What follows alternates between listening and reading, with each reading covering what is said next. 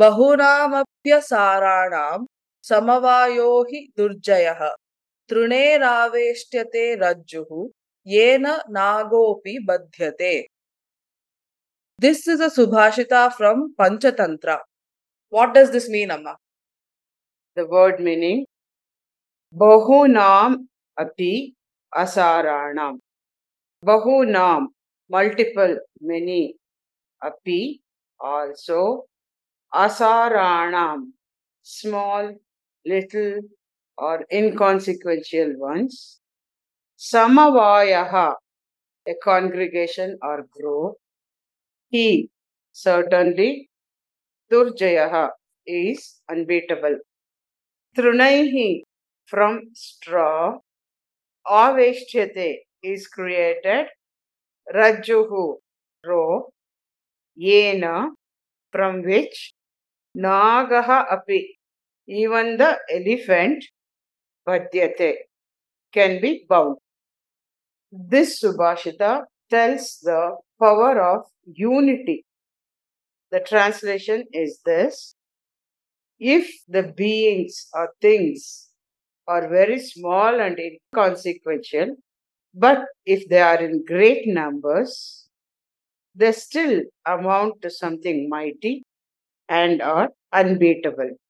The example given a rope is made out of the inconsequential straw, but from this, even an elephant can be bound. I would like to give a little clarification here. Nagaha, we always think is snake, whereas elephant is referred to as Gajaha.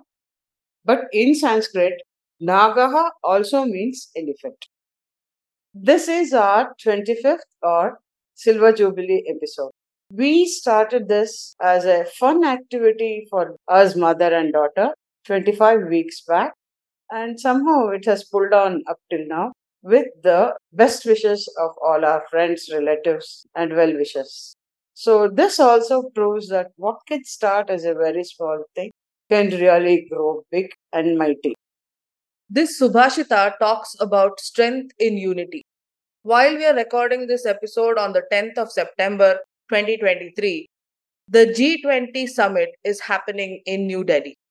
It started yesterday, that is the 9th of September, and is going to end today. The G20 is a forum where some of the most influential countries have come together to discuss economics and try and maintain financial stability, mitigate climate change, and bring about sustainable development all over the world.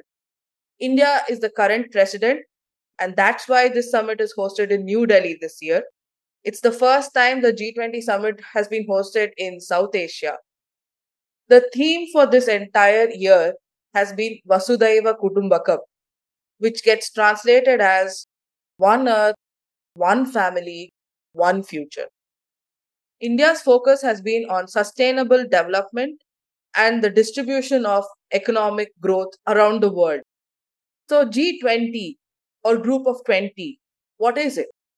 It's 20 member countries, 9 guest countries, and 14 international organizations. Well, actually, now it's a misnomer because yesterday South Africa was accepted as a new permanent member. So it now should become G21. Maybe they'll change it. The countries in the G20 contribute 75% of global exports and represent 60% of the global population. Hence, they can influence the rest of the world. Apart from all the diplomatic wins that India has had during this G20 summit, there's a controversy brewing the Bharat controversy. Our president and prime minister, instead of saying that they are from India, they have been saying they are from Bharat throughout this summit. And that has given rise to a lot of discussions. Actually, Article 1 of the Indian Constitution starts like this India, that is Bharat, shall be a union of states. This means that the name India or Bharat may be used alternatively and with equal respect and prominence. When India became independent on the 15th of August 1947, there were 562 princely states, both big and small. Our Iron Man, Sardar Vallabhbhai Patel, was instrumental in coaxing, cajoling, and bringing the majority of these under the Indian constitution. Some of these princely states went to Pakistan. Sardar Vallabhbhai Patel has been honored in the massive Statue of Unity. Currently, India has 28 states and 8 union territories. Did you know that from the first century in the Common Era to the time that the British colonized India in the 17th century, India's GDP varied somewhere between 25% and 35% of the world's total GDP. We're talking about the undivided India or Bharatavarsha. For comparison, all of the G20 member countries put together today make up 85% of the global GDP. The British looted India and made it drop to 2% by the time they were ousted from India in 1947. But now again, India has become the fifth largest economy, overtaking the UK.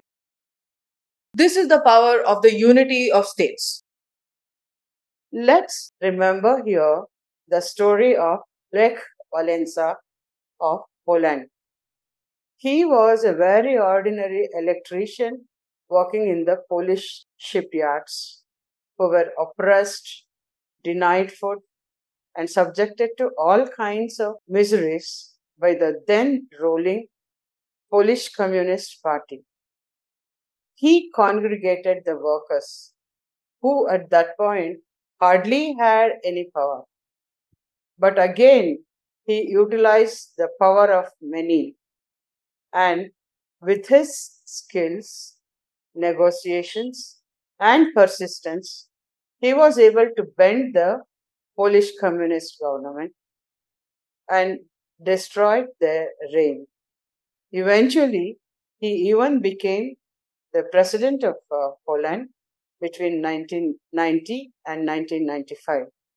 Here we see the power of the downtrodden who in numbers could bend a mighty government and create their own. The power of numbers is something that is very well known in the animal world as well. You'll see this in most herding species. Buffaloes are known to form a circle, putting the young and the weak at the center, and the stronger individuals occupying the periphery. Alone, they may not stand a chance against a pride of lions, but together they can shoo them away. Starting small and growing big is also illustrated in this story. A boy on a farmland had a small calf. He was encouraged by his father to lift that calf above his head every single day. The boy grew and so did the calf. As the boy regained more and more strength, he was able to almost lift a big bull. This is the power of starting small and growing big. I want to bring our attention back to the part of this Subhashita where it says that an elephant is tied with a simple rope made from straw. How is that possible? Don't you think this is just a mental block?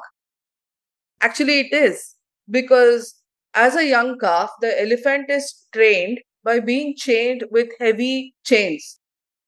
So, over time, it starts to believe that whatever is tying it is more powerful than it can free itself from. As an adult, now the same behavior is continuing, and the elephant does not believe it can free itself from this simple rope. This is the power of a mindset. If it were to try, it could just escape at will. As we said earlier, this Subhashita is about the power of small things when kept in unity. This year's theme of G20 is Vasudhaiva Kutumbakam. So let me end with a very commonly recited Shanti mantra. Sarve bhavantu sukhinah, sarve santu niramayaha, ma kaschit dukkha bhag bhavet. Which means let everybody be happy, let everybody be fearless, let everybody receive good things all along, and let no one get any misery or sadness. One of the earliest Subhashitas that we covered was Kshanashaha Kanashaschaiva Vidyamartham cha sadhayet. There too, we were talking about accumulating learning and wealth in small quantities and over time. That is also an example of how small, inconsequential things add up to a lot. What are your thoughts about this? Let us know in the comments. See you in the next episode.